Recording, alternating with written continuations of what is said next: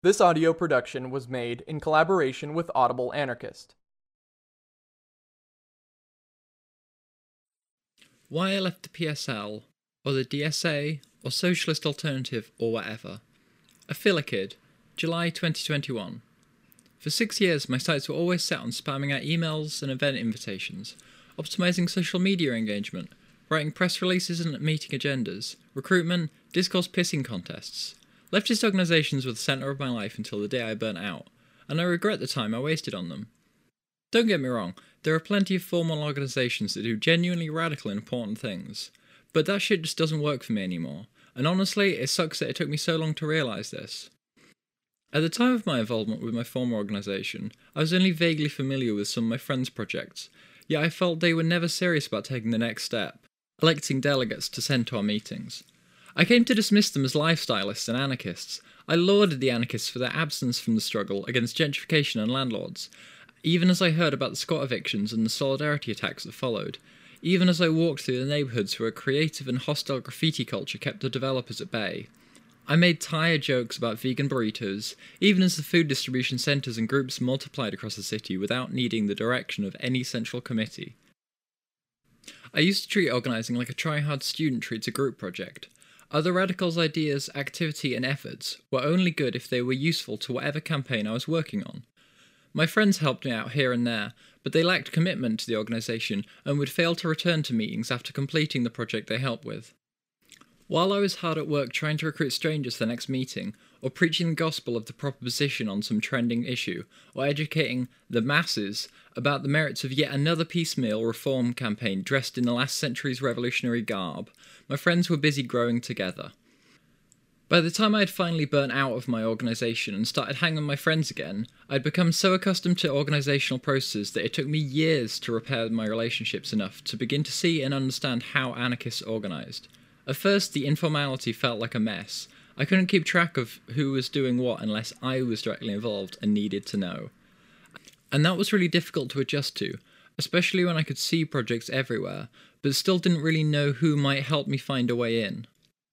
There was never really any rush to invite everyone, and so I never really knew when things were happening.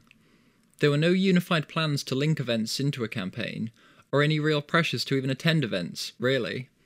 I often wondered if I should return to the real political work, which obviously had to be elsewhere. But elsewhere still meant within the range of my former organisation's influence. I just couldn't bring myself to go back to that world.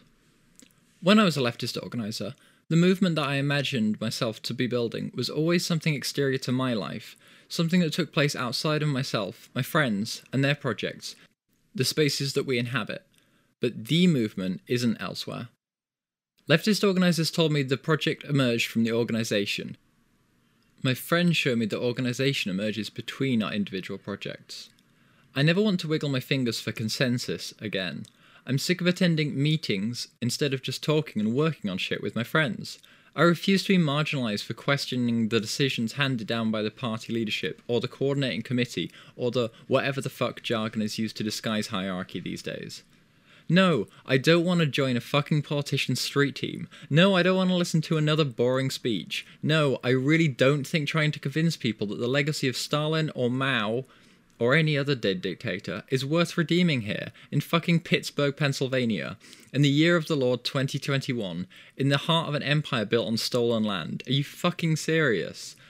I wasted years on General Assemblies and GBMs trying to force an insurgent network into existence when all I had to do was just start paying attention to what was already going on. Take a second to realise that no party could ever organise all of it into a coherent movement, and then take a step back far enough to see that that's actually a good thing.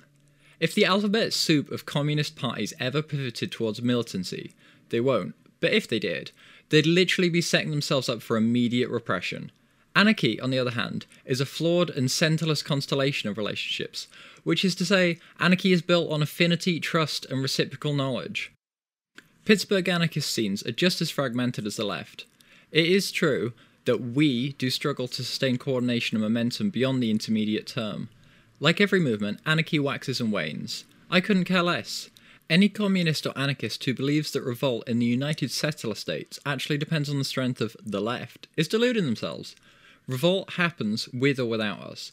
So rather than waste time obsessing over the strength of some organization or ideology's influence in a given region, I'd rather learn more projectual approaches that might contribute to conflictuality.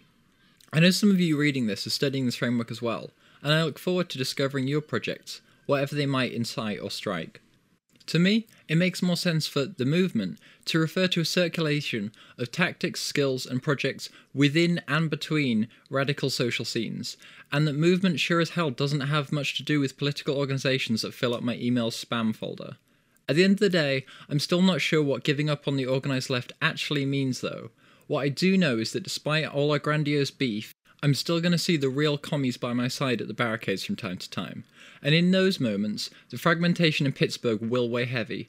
But the moment passes, I've finally left a party, and I know what I'd rather be doing.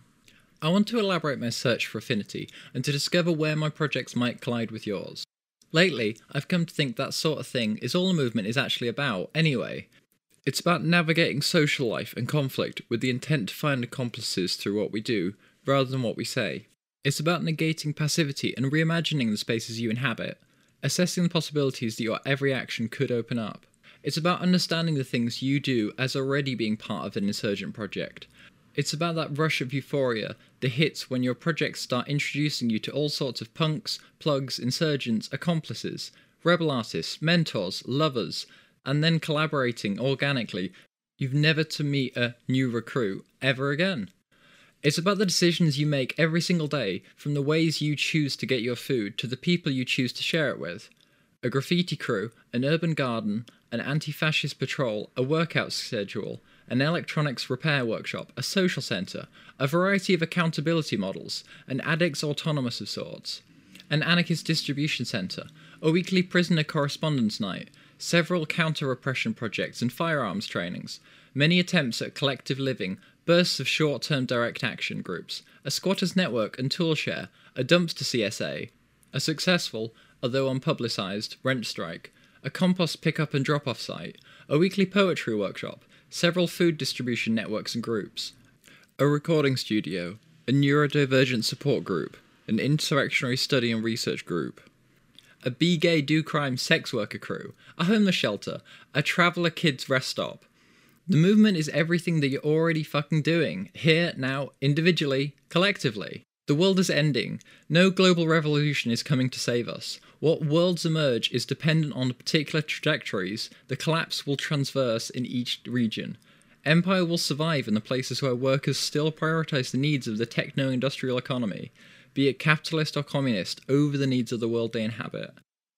Elsewhere, anarchy spreads like cracks in the concrete. Anarchy, not anarchism, a diverse, decentralized mosaic of the struggles for autonomy, until the land beneath the ruins of the colonial order is reclaimed by a life beyond Leviathan. A Filler kid, July 2021.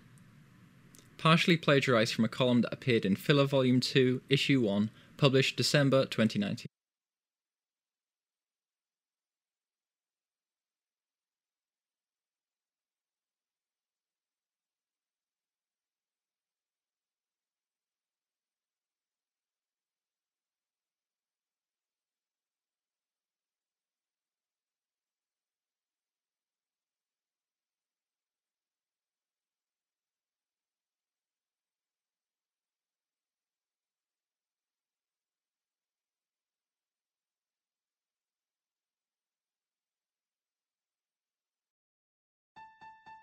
This has been a production of Audible Anarchist. You can find more Audible Anarchist on YouTube.